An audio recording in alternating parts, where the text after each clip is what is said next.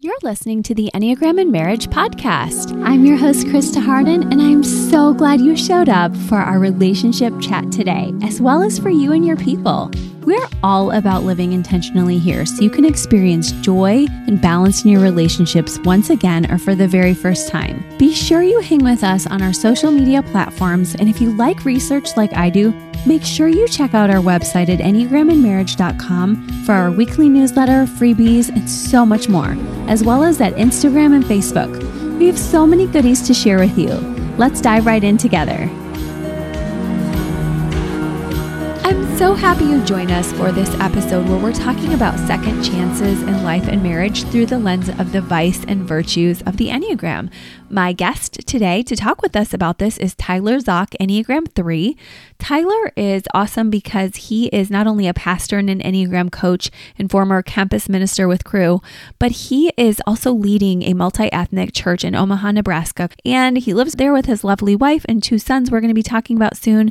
But I love that he's an author of Enneagram books too. So there's so much he has going on in just a little while to help us to process through the lens of each of the types and the struggles we go through, those vices, and the virtues that we want to pick up. And of course, we're also going to talk about just even when we have those dark nights of faith, how we can walk through that because we've seen a lot of craziness over the past couple years. And when we say vices and virtues in the Enneagram, what we're really saying is, these are the places where whatever's happening in our marriage, whatever's happening with our personality type and all the good stuff about us, there are, there are these lower lying emotional issues that we all do also have per type. And how can we work on those? And a lot of times in our marriage, our spouse cannot fulfill that and and we have to do that work on our own with God. And hopefully our spouses will accompany us and go through it with us. I was listening to the song Second Chances, which was really reminding me of the vices and virtues of the Enneagram and just marriage today and I was thinking about this beautiful lyric. I hope you get a chance to listen to this. I was telling our those who are doing the the deep dive email series with me as we walk through the Enneagram and Marriage Glow Planner, um, as we talk about vices and virtues this month, I was telling you guys this is a great song to listen to over coffee. But Second Chances, there's this beautiful lyric by Gregory Alan Isakov where he says, My heart was all black, but I saw something shine though that part was yours, but it might just be mine. I could share it with you if you gave me the time. I'm all bloody knuckles, longing for home. If it weren't for second chances, we'd all be alone. Huh, it's so good because it reminds us, like, and I always talk about like white knuckling, and he's like, I'm bloody knuckles. I'm longing for home. I'm longing for that that healing and even the shine I saw, that glow we talk about with your Enneagram types glowing together. He's like, the shine, it, it might have been yours, maybe it was mine, but basically what he's saying is, I saw a flicker of hope. And without those second chances that we give ourselves and others, we would all be alone. And then another great spiritual mic drops was an, an odd spot. Dua Lipa was talking on the Stephen Colbert show. And I don't know if any of you saw that, but he gave a Robert Hayden quote, and he is a great poet.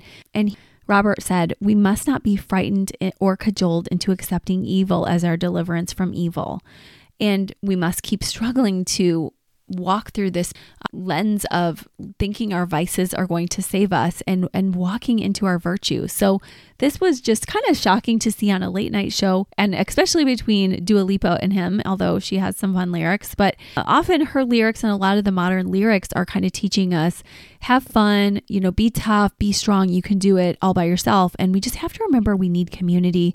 We can have fun and build our ambition and be strong, but we also do really need each other. We do really need to have those kind of, like I said, bloody knuckles together from that song. We really do need to give each other second chances. We really do need that. So take a nice deep breath with me because we just can't answer the worst of ourselves with the worst of ourselves. It just, it's not going to do it for us. I also want to let you guys know I'm super thankful that we hit that half a million mark on our podcast. It's been a very organic podcast and I'm really thankful for just knowing that we've been trying to aim for the one and we were able to have a half a million unique downloads. That makes me really happy that we're reaching, especially because we had started out in a studio and now we're at home and it's it's a neat feeling to be able to see how the world has changed in along with the craziness, some good ways.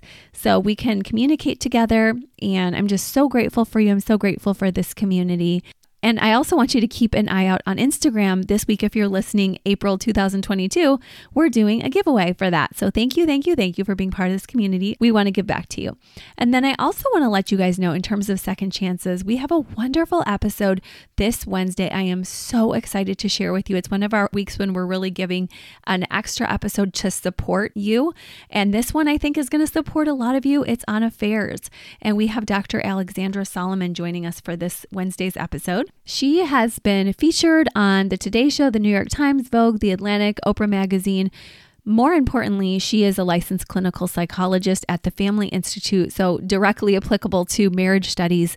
She is absolutely uh, in the premier setting for studying families, and I consider her to be one of the absolute greats. And she's been doing this now for 20 plus years, so I'm so thankful that we get to talk to her about the all important issue of not only affair prevention, but inside of the affair and what it feels like and how you can find healing together. So, all about second chances today as we look at vices, virtues, and then onward this week, doing the same later this week. So, very excited for our work together. I also want you to know be expecting some E&M shorts. I have been asked for little mini episodes on things that I really wanted to put out, not just on Instagram, but on the podcast. And I want to do them in short segments. So I have one coming your way on forgiveness that somebody asked me about, and also jealousy that we've been asked about. And you'll also notice in the show note, every single one of the podcast episodes now has a place where you can not only leave a review, but you can ask a question. You can leave us an MP4 if you want your voice featured on the podcast, so that if it fits with our topic, or we can even do a show on questions, we have that. So I'm so grateful for that. But Let's jump in with Tyler in a minute here. It's Holy Week if you're following exactly along.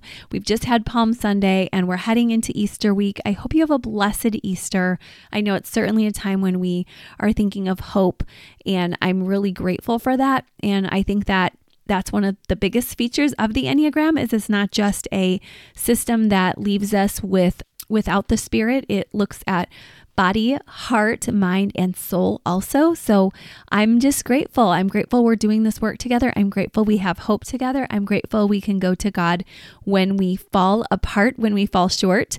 I'm glad to be holding that door open. If there's those who are like, I want to come into faith, or, or those who are like, I'm just kind of watching, that's okay too. There's no judgment. I, I love that we have listeners from all walks of life, but I also just want to say, like, this is a moment in the Enneagram when you can take a peek in if you want to hear about about what's happening on the inside of faith too because that's part of the enneagram as well. And although there's people from all faith walks using the enneagram I'm really grateful to have a, a, lens that comes from the angle of Christ because I love that Christ suffers with us. I love that he came with humility and I love that we have grace. So, those are some of the precious celebrations that I do of faith, despite all of the disappointments of faith in the last years.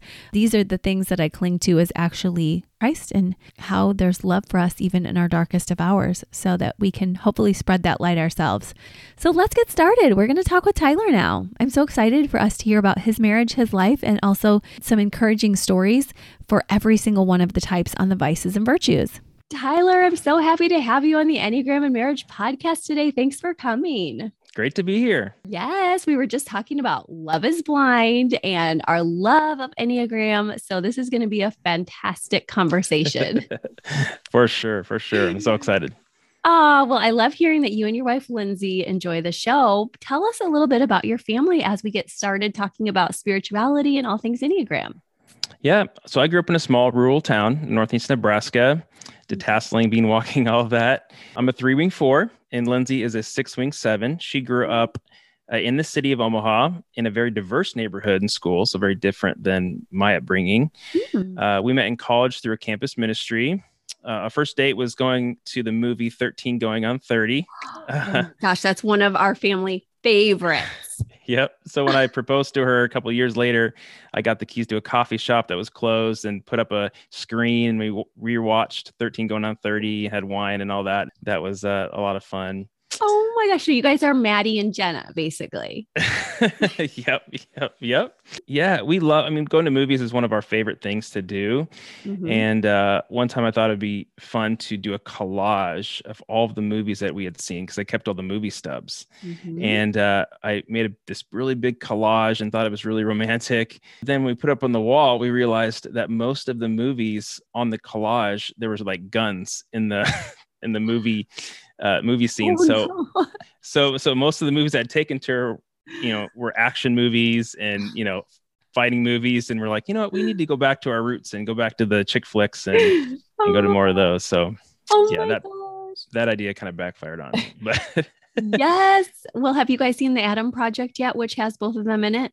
Yes, yes, we did. That was our family movie the other night, just last week, by the way. Yeah. I'm so glad. Well, yeah. And how did you guys actually meet? Sorry. yeah. So we get so we met in a campus ministry at, Right. at college. We ended up having pretty big life change happen in college, and so we went on staff with Cru, uh, the campus ministry, to be, work full time, primarily with, with fraternity and sorority students. Because I was in a fraternity, Mhm. in college. And Lindsay, though, she always wanted to stay at home with kids. Like that was her dream. And uh, so, you know, after jumping jumping on staff with Cru, we we tried having kids, but couldn't have kids. Uh, you know, we tried for about three years, couldn't get pregnant. Uh, and so that's part of our journey, which I can share in a, in a little bit. Uh, but we ended up adopting Zane um, here in Omaha, and then when we went down to Kansas for a couple of years to K State to do campus ministry there, we ended up meeting a student there and adopting our second child, Ezekiel Zeke. So we got Zane, who's 11, and Zeke is eight. And uh, And that- your yeah, last name is Zach. So that's Yep. fun. I Yep, love Zane that. and Zeke Zach. Uh huh. And another fun fact is that our so both of my boys are biracial, Mhm. and uh, the past couple years we've been able to be in a multi-ethnic church. So my church that I pastor, uh, we merged with a smaller multi-ethnic church, and now I co-lead. Uh, with an African American pastor, Jameson, who's now one of my best friends, and he's an Enneagram eight. So we got a three eight uh, Oh, that's co-pastoring. Nice. That's a great. fun situation. And uh, now I get to see my boys grow up in this church with all kinds of role models, and uh, it's been so fun the past couple years uh, to be in that sort of uh, context. Oh, wow. Um, but the biggest struggle by far in our lives right now is that our youngest son Zeke is on the autism spectrum, Mm. and uh, that's so it's been a really really challenging uh, eight years uh, and so shout out to all of the listeners who are working with kids with behavioral needs or have kids with special needs. Like it is really tough work. And so mm. that's just been a big part of our story that we love sharing Hmm, well, thank you. That's beautiful and amazing work. And I know a lot of our audience is even discovering some of their own neurodiversity and their children, and some of them are discovering grandparents experience stresses. So it's actually giving us some mobilization in marriage work to be able to look at some of the major players in um, what breaks down marriages. So you're giving these beautiful kids a chance to discover a lot of this before these relationships and you are pouring yourselves out. So thank you. I know that is extremely difficult work. Hmm, thank you Yeah. And um and you guys are the 3 6 glow. So we love just hearing about how you guys work together. Tell us how you guys trailblaze because I know that's our our fun trailblazers together. love it so i'm a three wing four self-pres self-pres three a three wing four So I'm a performer. I've always been goofy. And in kindergarten, I got the Entertainer of the Year award. Uh, I still remember that. That's funny. yeah. And Lindsay is a very witty, uh, sarcastic six. Mhm. And uh, she just did a video called Angry Pastor Wife, which is hilarious. you know, making kind of making fun of some of the things that, you know, you know, married couples go through in ministry and and uh so she kind of exaggerates some of the hard things about being a pastor's wife, and it's hilarious. oh my gosh, I hope you'll send it to me. I want yeah, I need to put that on that. YouTube. Yes, you do. and I will love to look at it because I work with a lot of pastors' wives and they have every reason to be angry. There's a lot exactly, going on exactly. and so we we uh, glowed, as you say, uh, when we when both of our different senses of humor kind of came together and fused. That's what really attracted us to one another uh, when we were dating. Uh, they, it, we just complemented each other so well, and we just laughed a lot together. Mm. Uh, when we were dating, Lindsay was attracted to my calmness and positivity, uh, which has really helped kind of reassure her fears and anxiety as a six. Mm. And over the years, I've been very attracted to her loyalty uh, to me oh. uh, and to her friends. Like she has the same set of friends, you know. Threes can get into trouble because we can just have the friends that are around us and that are that help us be productive and you know mm-hmm. and we can exchange friend old friends for new friends. But Lindsay's had the same friends her whole life, still gets some Christmas presents, birthday presents. And so I just love her loyalty. And when anyone's an enemy to me, they're they're an enemy to her. Oh you know, yeah, she has my back. she will fight for me. She'll stand up for me. And so su- sweet and warm, you know, self-preservation Lindsay is her default, but her counterphobic side can come out at any moment when she sees an injustice. Thank you for sharing that. I just love that she has your back. And I think our audience knowing that your heart as a three needs that, we're glowing for you guys. So that is just too cool. Uh, I love that. So, as far as some of the shadow sides uh, of our struggles, mm-hmm. so early on in marriage, her sarcastic humor was a little bit much for me. yeah, because I was pretty ins- pretty sensitive. Yeah, yeah you know, having both three and four in me, I was I was always took it kind of personally a little bit. And it was hard for me, but now as I've grown, I love every time she teases me uh, because it's mostly true, like ninety percent true and so I I just love when she teases me. It's uh, I just encourage her to do that now. yeah, yeah. Oh, um, cool. But one of the hardest things for Lindsay has been my workaholism. Mm. Right. So three wing fours have said to to be one of the most, if not the most, workaholic combinations on the Enneagram. And so still today, like shutting off the computer, slowing down, and just being being a friend Mm-hmm. Um, and having quality conversations is still an area of, of growth for me. I still struggle with that. Yeah, you guys are learning to attune and to really calm your bodies and hearts and minds. And I bet the Enneagram's been helpful in this process in slowing you down a little bit. Oh, for sure. For sure. Doing that inner work and uh, it's been it's been help and even watching love is blind you know instead of an action movie and like pausing it and talking with each other about relationships and just spending time with each other that's been it's been mm-hmm. great that show has actually slowed uh, slowed us down oh that's neat that's a gift and i agree watching that show feels like a luxury and a luxury that fast paced aggressive assertive types need to take sometimes because yeah. you're right you could miss all the life uh, and the person I did the episode on that with was a six. And she's oh, like, nice. I got every base of it covered. I'm like, wow, I love you. Um, love because that. sixes, yeah, they bring us into that comfort. So you guys are a beautiful work of art together. But I hear you saying it's an art and a science. And um, also, we're bringing in faith today because yeah. when we can't do it on our own, that's when we need other help. And so, so as, right. you, as you know, we have people of faith here. We also have people who are seeking or maybe have deconstructed with faith. So we just want to, uh, we want to share. And you have such a gift. You have the beautiful Instagram site, Gospel for Enneagram, as well as your books that I've been able to share and read. And I really appreciate that. And we're going to talk more about that, those at the end.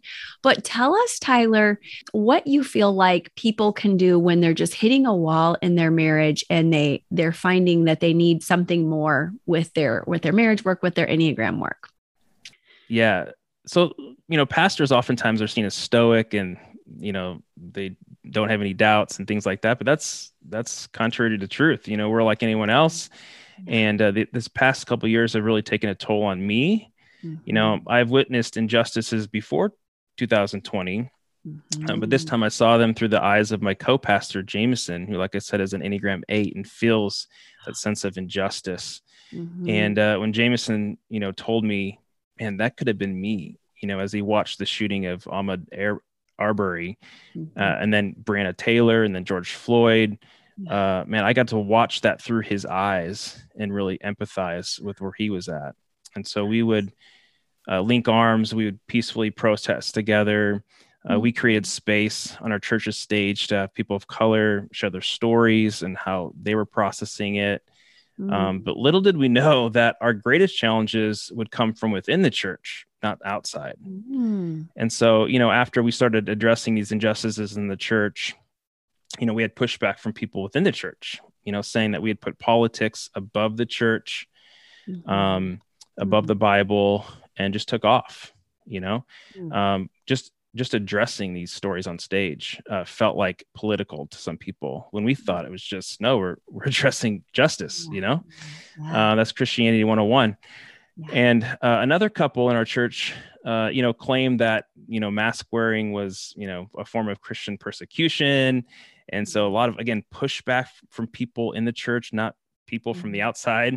Mm-hmm. um, we kept set getting you know thank yous from the school across the street and others for being safe and for mm-hmm. protecting mm-hmm. for protecting them and mm-hmm. and uh and then later on uh, kamala harris you know she became the the first female and woman of color vice president mm-hmm. and although i don't agree with her on everything uh, mm-hmm. i shared my enthusiasm because it was a historical moment yeah. and i'll never forget i was in my favorite coffee shop and this this greeter that i, I had really gotten to know in my in my previous church mm-hmm. who was mm-hmm. positive he was a seven he's positive people person and he sat down and he looked at me and almost was crying because he was so angry at me Ooh. for for posting about kamala and mm-hmm. said how how dare you like mm-hmm. how dare you this is my country and just mm-hmm. went off and now i kind of have ptsd every time i go into that coffee shop oh, no and it was your favorite yeah and then, you know, I went back to a church that I'd been at and I wanted, they invited me to come back, guest preach, said, Hey, you can talk about whatever you want to talk about. I said, mm-hmm.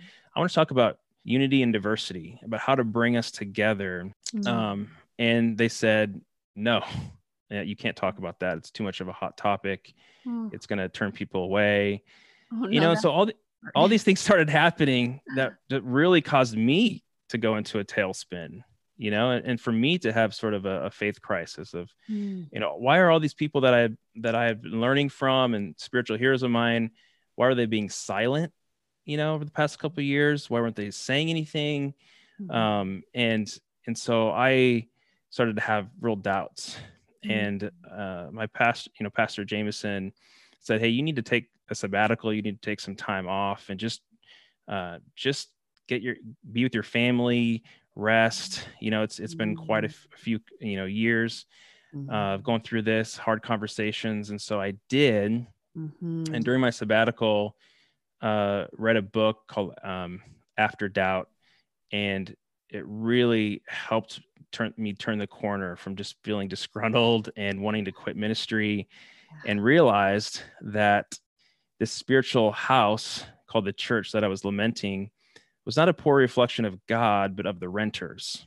You know, mm. if, if that makes sense. Mm. You know, many, uh, this is how I think about it. Many Christians and churches have done a lot of decorating, you know, before we came along.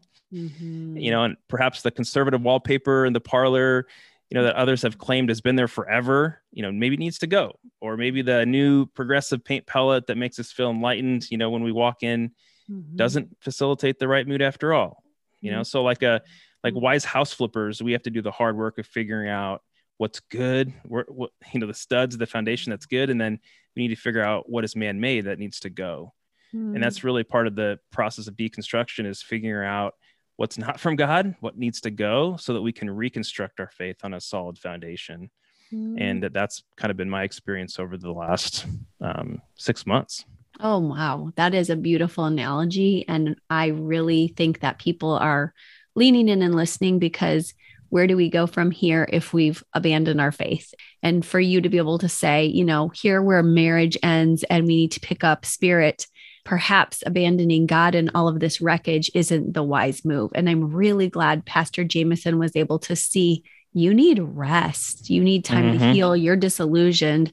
And we've all kind of looked at each other sometimes and said, How could I believe Christ or in my faith when I have to look at these people as my example. And and I do know we've realized we're the walking wounded, etc. But you still need a rest sometimes and a chance to pause. So I'm glad you got to discover that and process that through your writing. Wow. Yeah, as a type three in unhealth, you know, I went to nine and the low side of nine and numbed out, checked out, and and he could totally see that he could totally see that. And so the sabbatical allowed me to slow down and just feel my feelings mm-hmm. and to be, be, able to come back in a healthy way. And, mm-hmm. and now, mm-hmm. you know, on, on the high side of three, I can feel like that there's hope. Say, you know, the past two years was hard, but how has it made us better? you know, a lot of your listeners Mhm. will will say, yeah, the last two years have been hard, but I've grown in my empathy for the hurting. I've spoken out against injustice, and I've never done that before in my entire life. Mhm. Uh, I have more courage now to speak up than I did before, and so God is, um, I think, has done brought a lot of success from failure, Mhm. and is right now giving people and churches an opportunity to pivot towards the future, so we can take our churches into the future rather than pulling them back into the past. Mm, Uh, and so I'm excited about where we're going. Mm. Um, and uh, I'm excited because I think we're talking a lot more about race than we ever have and empowering women uh, to speak up in the church, to teach, to lead. So I'm having lots of conversations about that. So I, I'm, there's a lot to look forward to as we think about the Mhm. future. Yeah, I agree. I'm really proud to be raising children who are so wise and brave compared to just where I was at. It's probably the same with you. It's remarkable to see how the youth are learning and grappling. And I can see them taking what we've learned and building upon it even already. And so, and I'm with you also in that we have to be cautious and learn to lament and and rest. So thank you. And it just gives people hope, which I know is what you bring as a three at your best. So so we want to also check with you about the various types and what they can do when they do hit this wall with their marriages or with life when they're feeling like what I was trying wasn't working. And we know people can hit that as they get into the seasons of middle marriage when the honeymoon season is over. I think community is is is huge. You know, the pandemic made us all isolated, and we can't. You know, I felt like, oh, this is what a, f- a six feels like. You know, when I'm just analysis paralysis and I'm trying to think about solutions and I, I can't find any, and and I start to to feel weighed down. And you know, the only thing that can get you out is getting around other healthy people who can help bring perspective, who can help you see that it's not the end of the road. That you know that the problems aren't as big as you thought and and so just being around healthy friends and healthy people is is has played a huge factor for me especially Mm, mm, I'm So- so glad. Yes. And you really remind us of the instincts there that we can be self preserving. But, and I know you and I both share that instinct, but to be then, you know, really intentionally focusing on family at the one to one. And then the social, which is, of course, that collective, most noble of the instincts. That's the saving grace of all of us. And that's the one, I don't know about you as Lindsay, but that's the one where Wes, when I'm white knuckling it on the other side, he pulls me out almost on a daily basis to make sure we're getting that. And then, like you said, it nourishes us and feeds us. It's just some of us resist that out there. Exactly But you've got a creative lens for speaking about this. So I hope we can chat about each type a little bit if that's okay. part of my work is to apply biblical truths to different personality types the core fears um, the the idols the these things and so yeah i, I can chat a little bit about um, each type and uh, just find some of these these themes about our passions our fixations uh, our virtues and and and see them with fresh you know fresh perspective by looking at different biblical stories. And so i picked out 10 different or sorry nine different stories. I can talk through them and then we can have a conversation about it. You can let me know what you think.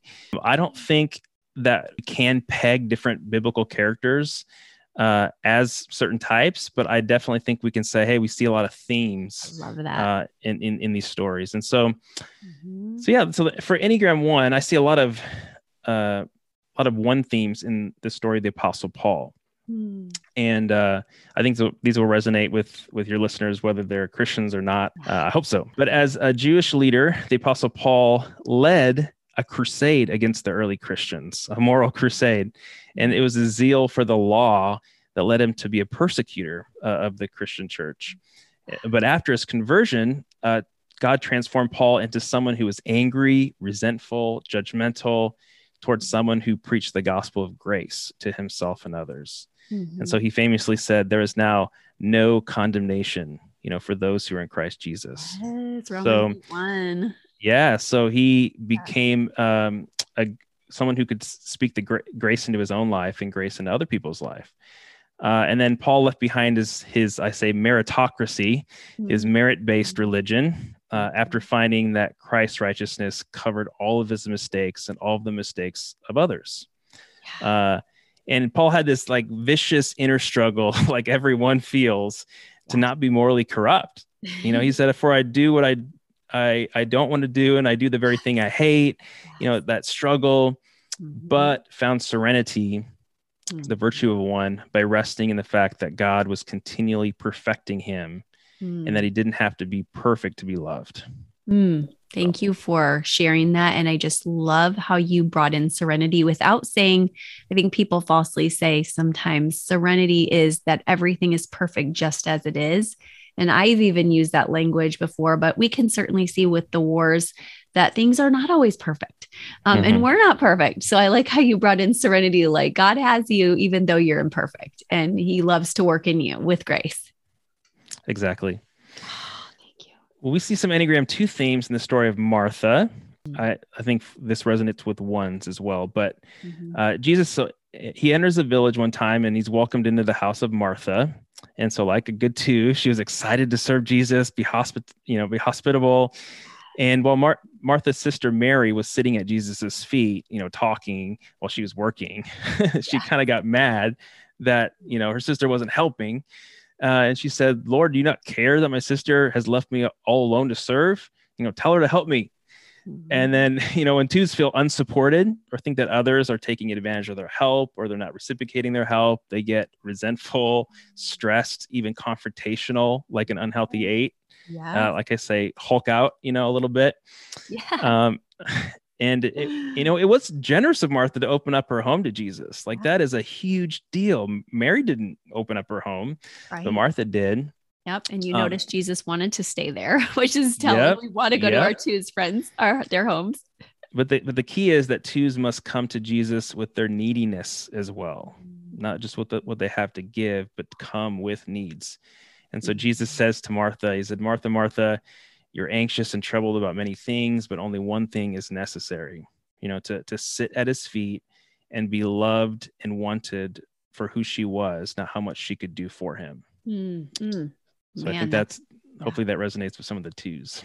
two friends listening are like, yes, thank you for reminding me to slow down and to just be in. Yeah, that's so hard for twos. Mm, yes. Um, but we, we love those twos. Okay, three. I'm a three. Uh, Enneagram three themes in the story of Jacob, uh, the deceiver. Mm, So threes having the desire to win, and they- may introduce unhealthy competitiveness into their relationships. Uh, or cut corners on integrity. That's one of the things that really convicted me when I when learning about the three. Mhm. And so Jacob, as we know, deceives his older brother out of his birthright for a bowl of stew, and then later pretends to be Esau with the hair on the arms. You know, his mom helps him to deceive um, his dad to Mhm. secure the blessing, right? To get the blessing in a deceptive way. And to him, the, the end justified the means. Like to get the blessing, I can cut corners on integrity. Uh, and then later in life, uh, he ends up wrestling this stranger by a river um, who turns out to be God himself. And because failure is not an option, Jacob holds on, won't let go, and says, I will not let you go until you bless me. Yeah. And uh, we see here that the winning, the conquering, is not about domination, like it might be for uh, innate or you know motivation for some other type. The desire here is coming from a place of wanting to receive the blessing of knowing that deep down he is worthy, like all threes. Mhm. And uh, God actually touches his hip and it goes out of socket. And uh, you know, a powerful demonstration of reminding Yeah. of Jacob who he is. And so he loses the match, uh, Jacob does, but then ends up getting the blessing. And so Jacob, who had always been successful by tricking others, uh, now found his greatest success through losing, through failure, and received a status from the from God that he could have never earned through even his most successful efforts. Mm. So, so success does come through failure.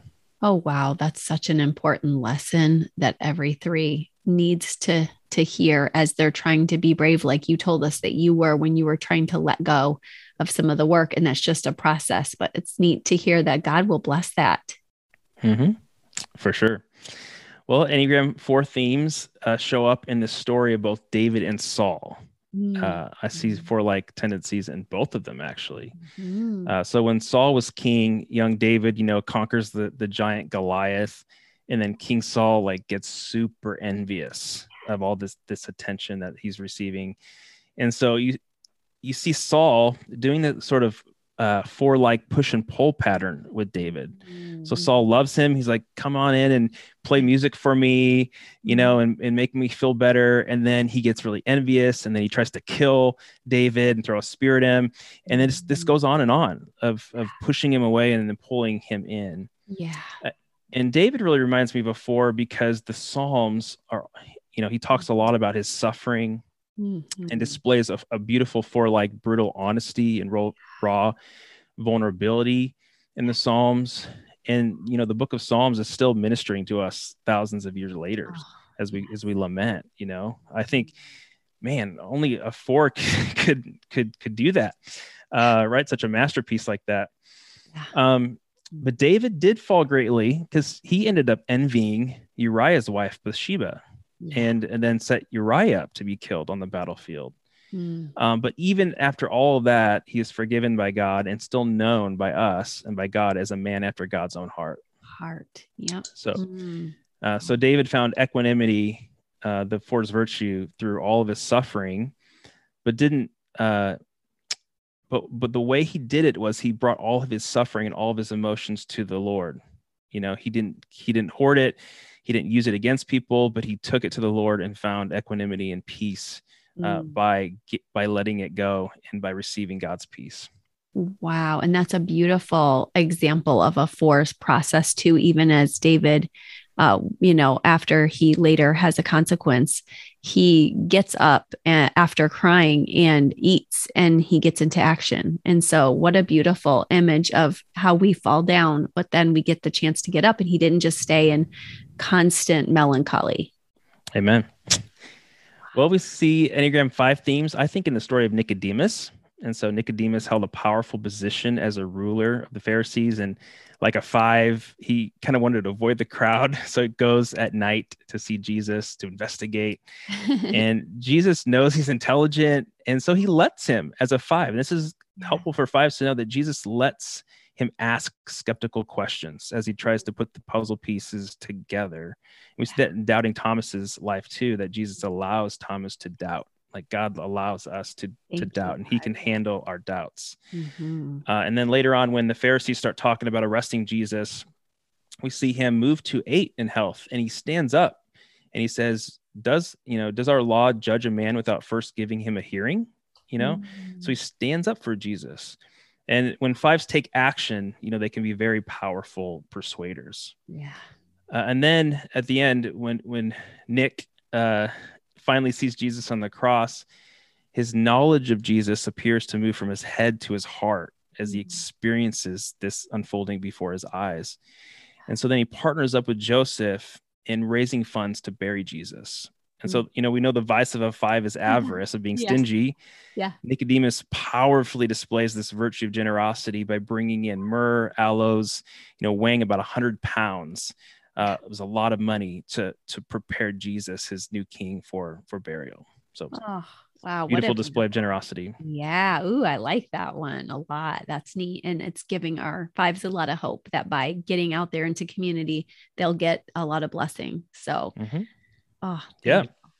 So, Enneagram six themes, I think uh, we find them in the story of Peter. Uh, mm-hmm. Peter has been said by some to be a counterphobic 6 mm-hmm. But Jesus stands up and says, Follow me, you know, and we know for all sixes, it'd be hard to drop that safety net of the income, of the, the family, the guidance that he had, the support to leave all of that safety net behind mm-hmm. to go follow Jesus into the unknown. Mm. And uh, once when Peter and the disciples were in a boat in the middle of a storm, you know, a, sea, uh, a storm broke out, and uh, Peter shows courage by being the first to sort of confront his fear head on, and he, he's the first to get out of the boat. I love that. That sixes can sometimes be, you know, stereotyped as the fearful deer, but here Peter is the first one out. You know, Absolutely. they can swing to courage uh, quickly. Mm-hmm. And so he gets out of the boat, but then he sees the waves and he's and then he goes back into anxiety mode where he gets mm. scared and he's like, Lord, save me. And and Jesus graciously helps him. Mm. Um, later on, Peter, you know, sometimes sixes can get too sure, you know. Mm. Uh, and at the Last Supper, uh, you know, he he he was sure that he would never ever betray the Lord, you know. Mm-hmm. Uh, and but Jesus said that he was going to deny him three times. Mhm. And uh, later that night, the the high priest's servants come to arrest Jesus in the garden, and you know Peter, feeling this overwhelming loyalty to Jesus, goes into counterphobic mode, pulls out a sword and cuts off you know the ear uh, of one of uh, the soldiers. Uh, and so he just swings on that pendulum so quickly, and then Jesus is like, "Whoa, whoa, whoa, whoa, whoa, no, Peter, you know, no." And then uh, later on, uh, Peter's fear manifests again when this young girl calls him out. Hey, you're one of his disciples. And, you know, he, again, anxiety takes over and fear takes over, and he denies Jesus, you know, three times Mhm. and then goes and weeps. yeah. But the great, the, the interesting contrast between Judas and Peter is that Judas felt uh, guilty for denying Jesus as well, for betraying him but but Judas Judas goes off, and we know the end of his story. But Peter has the courage to come back to Jesus after he fails Jesus, and Jesus mercifully turns this fearful man into the courageous de facto leader of the first century church, Mm, right? right. And so, man, what trust Jesus had in Peter uh, to give him the self confidence to move from someone who denied Jesus and dropped the ball many times to now somebody who who is going to lead the charge of the first century church. That was the six. So Ah, love that story. We could throw people away by their mistakes and ourselves, but look what he did. That's crazy. hmm Yeah. So moving along here. Uh, so Enneagram seven themes, I think, show up in the story of Solomon. And uh, Mm. Solomon starts off as king by using his amazing networking skills uh, to do the impossible, make an alliance with Pharaoh by marrying his daughter. Mhm. And then God gives him the opportunity to ask for whatever he wants, which would be a great thing for seven. What, Yeah. what, whatever you want. Uh, it's unlimited, unlimited possibilities. and like a seven move into five in health, uh, he asked for wisdom, Mhm. like a five would. And God is so pleased. He says, you know, you'll you'll get whatever you're going to get this and more, both wealth and honor. Mm. Uh, but the seven's vice of gluttony, you know, avoiding pain by running after new experiences, stimulating ideas, fun activities, eventually got the best of him. Right? He he was living the seven's dream: 700 wives, 300 Yeah. concubines, fame, Yeah. and he spent twice as long on his own house than the Lord's temple that he was commissioned to, Mm. to build. Oh no, so you, you- right. you see his life kind of slipping away towards towards that gluttony yeah. um, and at the end of Solomon's life, you know, we we hear this wise one say that all is vanity, and, and that's a powerful reminder, especially for sevens and threes, right? Mm. Having unlimited possessions, accomplishing, you know, awesome resumes won't satisfy us. Mm. So we should thank Solomon for giving us this lesson and, and countless other teachings, you know, through his wisdom literature, such as the, the Proverbs that came that came from him like he moved to that five to write these amazing this amazing wisdom literature for us when he was healthy Yeah, and, uh, favorite book. yeah like the queen of sheba who was so impressed with solomon's ability to be quick on his feet and answer all of her hard questions like a typical typical seven can do Yeah. right we are we are also impressed by all those charming sevens in our lives Yeah, yeah. And I really like how he grapples deeper in Ecclesiastes as well. And I use it a lot in my marriage work because he talks about how, like, like you said, everything's vanity, and how at the end of the day, these simple places of um, sanctuary with our spouse is really what we need to focus in on because the rest is just all that glitters isn't gold, to quote Tolkien, my favorite author. And Love it. um, um, but biblically, it's got to be Solomon for a seven. You've got it, and their their spouses are wise to help temper them. mm-hmm. So Enneagram 8 themes show up in the story of Deborah. I especially loved using a female uh, for this one is because a lot of it's hard to be a female 8, uh, especially in the church. Um, and uh, Deborah was a famous judge, prophetess. You know, female leaders with her level of authority were rare in the Old Testament. Mhm. Um, however, like most eights, she rose to the top. She called herself a mother in Israel and saw herself as a protector of the people. Mhm. Uh, and in Judges 4, she summons Barak, the commander of the army, and she's like, you know, what are you doing? Like, you're not following the Lord. You're supposed to go attack this army. And he's kind of like, uh, da, da, da, da, you know, and she's challenging him, like, hey, you need to do what the Lord's called you to do. Yeah. And I love his response. He says, Okay, I'll go, uh, but only if you go with me. and so he found he found strength and confidence in her her protective powerful presence mm-hmm. uh, as a female leader and so he's like i don't want to go unless you go mm-hmm. and then they go and they see the the enemy conquered and then they sit together and down and they write a um, they write a song they have like a songwriting session and you can actually go and judges and read the song that they wrote together and so at the end of the story you see that the land had peace for 40 years after that mm-hmm. and that the people of god were able to live free and without fear because of deborah's mighty boldness and courage mm. I, I love sharing that story as is uh, an example of how men and women can partner together in the church to move forward into the future so me too. Me too. I have a leadership study I've done on Deborah so that women can learn to have healthy boundaries with the men they work with, as well as to, like you said, like not feel like being a, a woman leader is something that um, is impossible. And so I'm really glad eight's listening or eight partners can hear like there's a way to do this with grace and power and um, even always has been, right? This is like an Old Testament story. So I love that you're reaching all the way back there to remind people that God's been using females since the beginning of time too. Yeah. And she didn't she didn't bulldoze over him and say, you know what, you're not, you know, you're just apathetic, you're half in. I'm just gonna go do it for you. you know, I'll grab the army and go.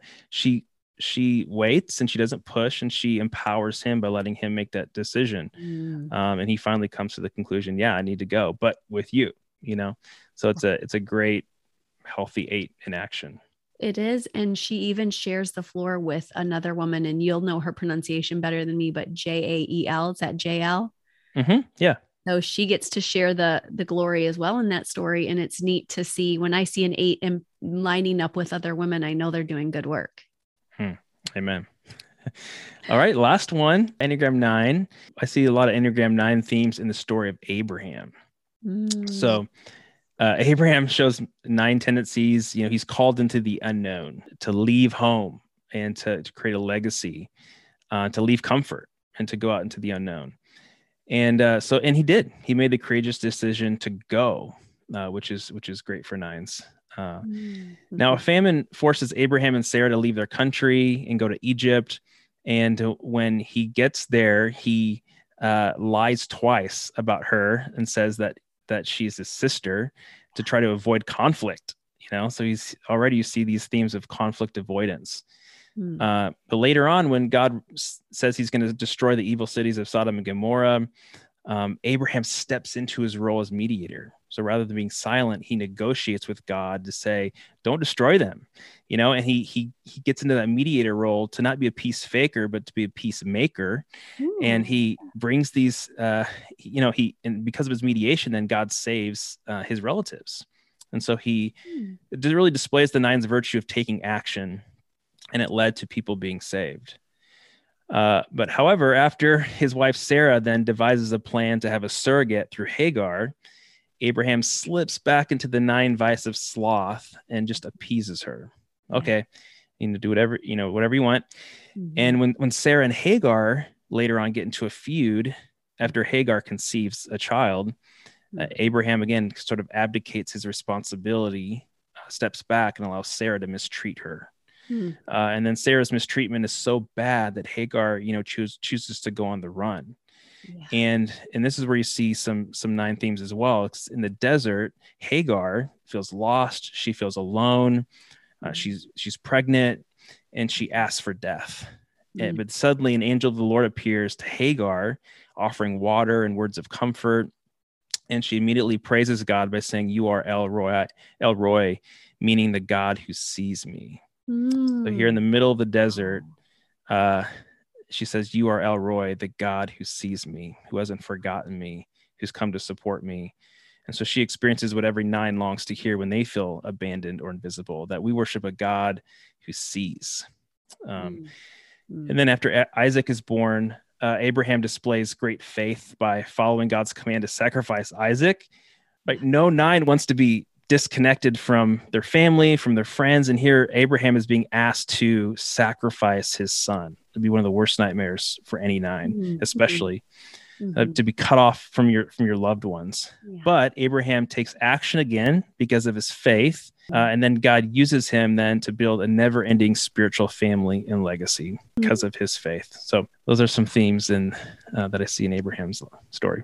And I think that's so encouraging for the nines listening to know that any type listening, but especially the nines, you are seen, you are heard, even when you're having these moments of doubt, even when you're in that desert space, you're allowed to go to God and and God answers from that space too. And so whether it's in your marriage or your family or just your personal walk, um, here we've seen all of those examples in your explanations of these nine types. So thank you because when we are in our lowest spaces, we need to remember that we can look to God, uh, not just our spouses to heal us. So thank you for making this so real to us. Yeah, we made it to the end. Thank you. And I just know that our listeners are looking for next steps where they could deepen their walk with God. And I know that they can go to the Bible. I know that they can continue to follow you on your various platforms, but we would love to hear about your books, about where they can get to meet with you and chat with you. Yeah. Can I sh- share one quick story? Yes, we'd love to hear that. That I did get to share earlier about me and my wife. Um, and again, it goes back to the the community. If you have people that you're allowing to speak into your life, it can really radically change your marriage. Mm-hmm. Um, because again, it's one thing to know the Enneagram, it's another thing to allow people to, you know, speak in speak into your life. And so uh so one of the kind of the shadows, you know, has been for us has been that I can be overly positive and that Lindsay can be as a three and Lindsay can be overly negative. Mm-hmm. And it's interesting to see how you know these these themes play out in every area of our life, and particularly in our life in the area of grieving.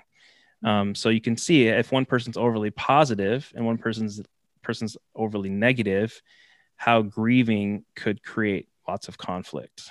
Definitely. And so uh, when we were, you know, going through infertility, yeah. um, you know, the the positive negative contrast really took a toll on us. Mm-hmm. And you know, the Apostle Paul in the Bible says to not grieve as those who don't have any hope, because we can have hope. But he doesn't say just have naive hope and don't grieve. You were supposed to grieve and have hope in the midst of it. You need both of them. Yeah. And uh, I was all hope as we were battling infertility. I was like, yeah, God's gonna do it, and just have faith. And you can see that threeness, like yeah. hope, like it's just gonna, it's just gonna happen. But it was, it was sort of a naive hope that was, that was uh, painfully dodging emotion. Mm. You know, for threes, we don't like feelings when they surface because feelings and pain, um, and as a seven, you can kind of relate a little bit to avoiding and running away from pain. But for me, feelings are not aerodynamic. And so feelings and grieving slow me down and I want to speed up. I want to be efficient. And so when she would start to grieve and cry, I'd want to take that and put it on a bookshelf and come to it late, you know, come back to it later. Mm. And uh, that really hurt her. But by me not allowing her to grieve, me, me not seeing it as an invitation to cry with her and to be in it with her. And so that caused a lot of um, conflict. And, you know, I was, I thought I was being a faithful Christian by saying, "Oh, it's just going to happen. God's going to give us kids, and don't worry about it." And and while Lindsay was sitting there in tears, uh, but and she was just grieving in a healthy way, you know. Mm. And I had a friend call me out one day and just say, Hey, King David in the Psalms cried out to God in his suffering, and he was genuine, he was real with God. Uh, he didn't need to pretend or put on a mask to, to do suffering good, you know, to go through it, you know, stoically. And he looked at me and just said, You haven't done that. Like David grieved in a healthy way and was a man after God's own heart, but you uh, have been running and you have been putting on a mask. Mm-hmm. And uh, shortly after that, I was reading the story of Lazarus, uh, who uh, died, and they were having a funeral for him. And Jesus came, and it says Jesus wept uh, with his family. And in that moment, I felt like I heard God say, "And Lindsay's tears are my tears." Mm. And for the very first time since we began our struggle, I wept. You know, for the very first time. Mm. And and so as I look back now, I realized that I was suppressing Lindsay's pain as, as a six. Uh, I was dodging her emotions. I was failing to offer her the loving presence of God in those moments. and just being stoic, you know, when I should have been sowing tears with her. Mm. And uh, I wish I would have known the Enneagram back then because I could have caught a lot of this. But thankfully, I had a, a friend who who called me out, and and uh, now we just grieve differently. And now I help people in our church grieve differently through mm-hmm. these struggles. Mm-hmm. I can't imagine what where I'd be without the the Enneagram helping me to see these dynamics, so that I don't just look at people in my church and say if they're struggling, say you know just have faith, just have faith, yeah. but actually to sit with people and to cry with people. Mm-hmm. Um, you know, Lindsay and the, the Bible and it has and the Enneagram has helped me to see kind of that the the shadow side of the three when it comes to to grieving. Mm. So wow. Yeah, I wanted to share that story because it's it's it's a pretty significant one in our story. Well, it is in every human story. They need to be given that permission, and especially males. So, even as we're building up females, and we're so excited about that, as we were talking about earlier, uh, now we're also wanting, and you and I both have sons, them to feel okay with crying too. And so, thank you, Lindsay. Thank you, God, for these examples to you and to all of us that uh, you're allowed to cry. And it's it's beautiful how you said you guys were able to sow some tears together, and and then you could yield a peaceful, righteous harvest later and celebrate in in due season. But you've had to learn that grieving is part of it, and may even be returning at times in our lives. So. I'm glad you remind our listeners like there are seasons of grief and uh, those are important. And thank you for sharing that with those in your church and the larger church too. You're welcome. Thanks, Christa. So, so you asked what I was been up to. So I've I spent the last couple years writing some um, 40 day devotionals, mm-hmm. and I'm going to be spending the next two years uh, finishing them. Awesome. I set out to write a 40 day devotional for every Enneagram type, and uh, I've been doing this on the side. So I write every morning before I go and do my pastor thing. And it's been so life giving to as a means to encourage people, to help people to see that God sees them, to help them to hear from God very speak very directly into their their like I said their idols, their core needs, those things. And so I've I've written the type 3, type 4, type 6 and type 9 books.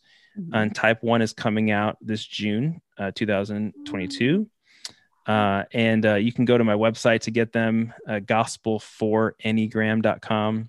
Mm. And uh, also on Instagram.